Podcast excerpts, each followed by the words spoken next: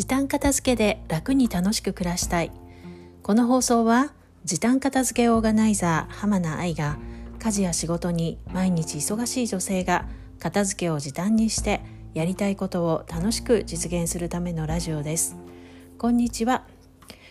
えー、今日はですね、えー、引っ越し荷造りのコツということでお話をしていきたいと思います。えー、なぜこのような話題になったかというと、えー、私はですね前回あの今の家に引っ越してきて1年経ちまして、えー、1年前の引っ越しってこうだったなああだったなっていうことをいろいろ思い返していたんですけれどもあの、まあ、引っ越しはね私結構慣れているので、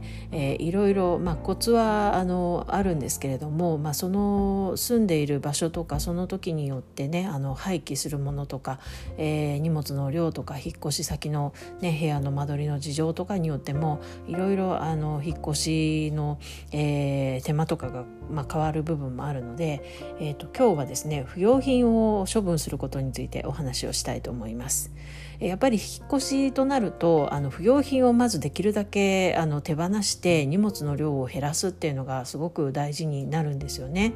えー、やはりあの行った先で捨ててしまうものも運んでしまうとその分運搬量が高くなるっていう、まあ、単純な理由ではあるんですけれども、まあ、行った先であの考えながらゆっくり荷ほどきしようなんて思ってるとあっという間に半年1年経つっていうこともよく聞きますし、えー明らかにねあの引っ越し先の方が間取りがあの間取りが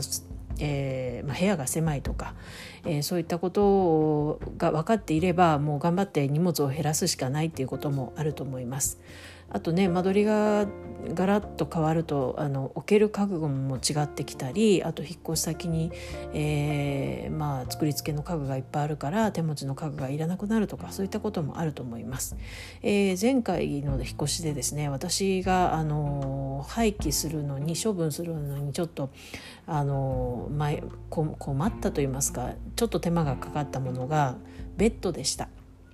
えー、これがジュニアベッドだったんですね、えー、もともとあの出産する時にベビーベッドを私は買ってしまいましてでしかも、えー、それを組み替えるとジュニアベッドになるという、えー、タイプのものを、え、わざわざ買ってていました。で子供がある程度大きくなったら使えるし長く使えるからいいなと思って買ってみたんですけれども結局子供は、えー、そのベッドを1週間ぐらい使っただけで落ちそうで怖いと言って寝なくなったので、えー、私が、えー、そのベッドを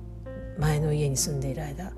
ずっと使っていました、まあ、ジュニアベッドなどでギリギリ寝られるサイズではあるんですけれども、ね、私もついついそれももったいないと思って使っていたんですが、えー、今の家に引っ越してくると、えー、畳の部屋に寝ることになるのでベッドよりもまあ畳に布団を敷くということにしまして、えー、引っ越し前にベッドをあの最初リサイクルショップに持っていこうとしたんですね。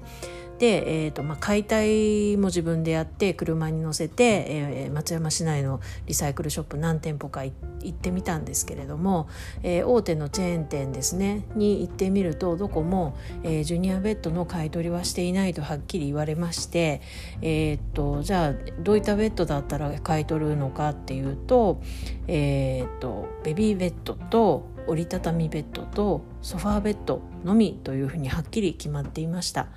でまあなら仕方がないと思ってチェーンではないあの、ま、地元のね、えー、リサイクルショップに行ってみると、えー、車に降ろす前にお店の人に聞こうと思ったら一言目にもういらないって言われましてでそれはまあ需要がないからということなんですけれども、まあ、それだけねあの、まあ、ジュニアベッドはあまり、まあ、人気がないんだなっていうのがよく分かりましてもう使わないものは仕方ないので、えーまあ、その足で私はクリーンセンターに行ってそのベッドを処分しました。え本当だったらねあのジモティとかあの、まあ、地元、まあ、メルカリの地元の人との取引版みたいなあのジモティっていうのがあるんですけれども、まあ、そういうところに、えー、募集をして取りに来てくれる方無料で譲りますとか、えー、近所であの待ち合わせしてあの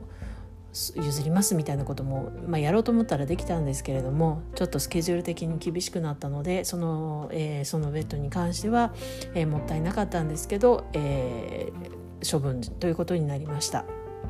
でそういった感じで案外自分がこう処分しようと思ってこう早め早めに計画を立てていたものの思っていたようにあの処分ができなかったりってこともあるので、えー、本当にね引っ越しが決まったらもうできるだけ早く不要品はあの処分していくのが大事だなという、まあ、1年前の反省点です。